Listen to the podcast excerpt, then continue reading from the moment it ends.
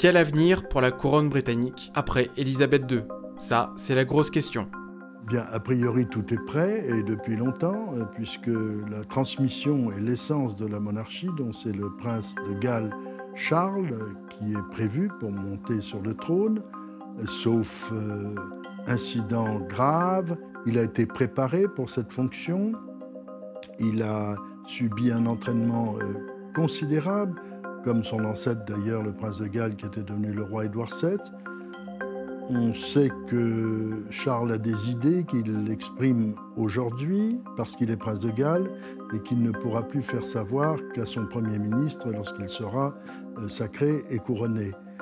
Mais c'est un homme tout à fait à la fois de tradition et de modernisme, voire de futurisme, à mon avis, quelqu'un qui conviendrait très bien pour toutes les turbulences que nous pourrions connaître.